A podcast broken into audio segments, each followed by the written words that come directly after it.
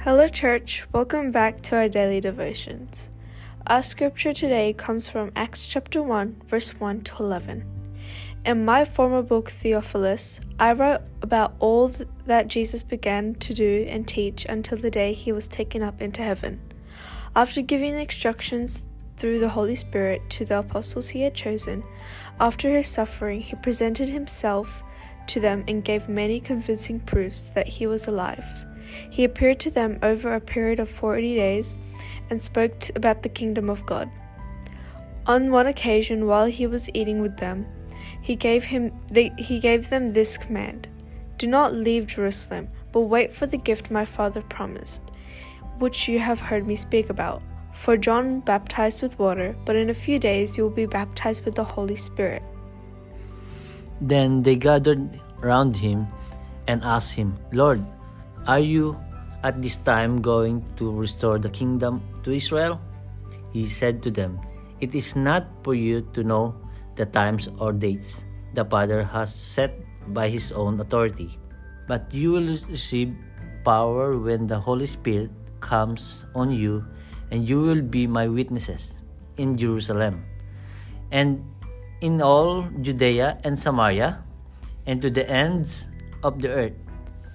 After he said this, he was taken up before their very eyes, and the cloud hid him from their sight. They were looking intently up into the sky as he was going, when suddenly two men dressed in white stood beside them. Men of Galilee, they said, why do you stand here looking into the sky? The same Jesus who has been taken from you into heaven will come back in the same way you have seen him go into heaven. Brethren, this is the continuation of the scriptures written by disciple Luke and the introduction to the accounts of the journey of the early church. Luke did not only talk about the marvelous things Jesus did and show them to prove that he was risen and alive. Throughout those limited times that he was still with them, he never stopped telling them about the kingdom of God because it was very important that his disciples and followers will never forget about it when he has gone back to the Father, but rather will become bold witnesses of Jesus Christ to the whole world. Jesus knows that the time has come to leave them and entrust a big task of continuing his work and to establish his church while he is with the Father until he comes back. The mandate of spreading the good news which is the salvation and eternal life through our Lord Jesus. Please allow me to slightly bring you back to Matthew chapter 28, verse 18, as a reference so it will be more clear and concrete as we dive even more into our devotion. In this specific chapter in Matthew, it states that Jesus had given them the Great Commission, a very big assignment of making disciples of all nations and baptizing in the name of the Father, the Son, and the Holy Spirit. In saying this, Jesus didn't just send them to do the work right away. He specifically ordered them to wait for the promised helper from the Father. Jesus knew the limitations and weaknesses of his disciples and followers as human beings. Jesus never intended to leave them as orphans without a guardian while he wouldn't physically be there to accompany and instruct them step by step. But instead, the one who will replace him will diligently prepare and powerfully equip them for the humongous task I had to accomplish. And this is none other than the great and mighty Holy Spirit. The Holy Spirit has the capacity to empower each and every one of them to do, the, to do and continue the work of Jesus Christ. Jesus knows that the flesh is weak, but through the Holy Spirit, they will be able to accomplish the difficult up to the impossible.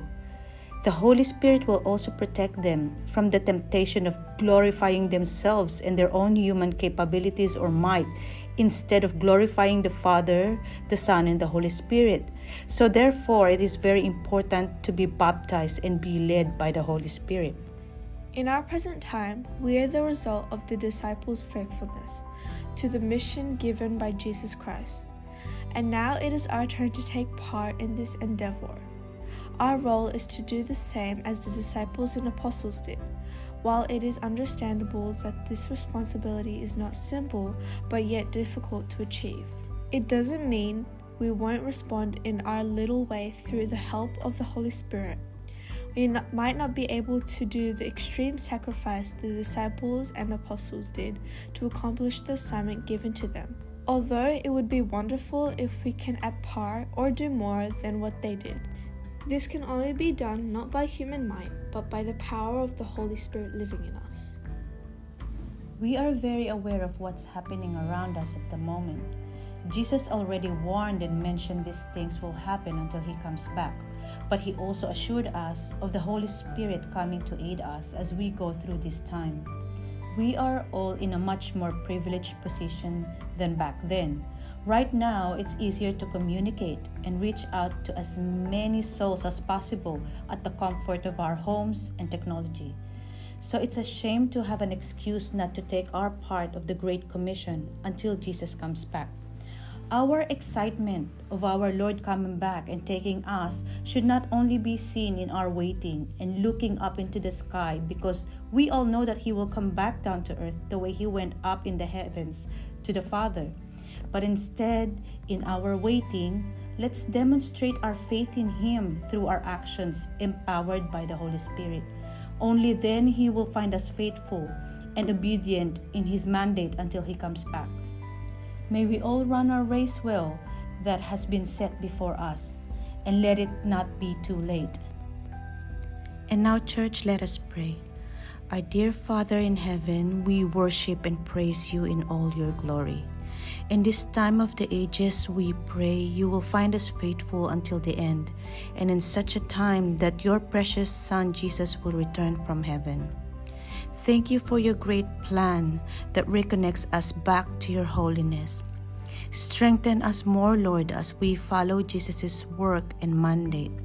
Anoint us more too as we spread His good news of salvation and eternal life for all your creation and about your kingdom in heaven.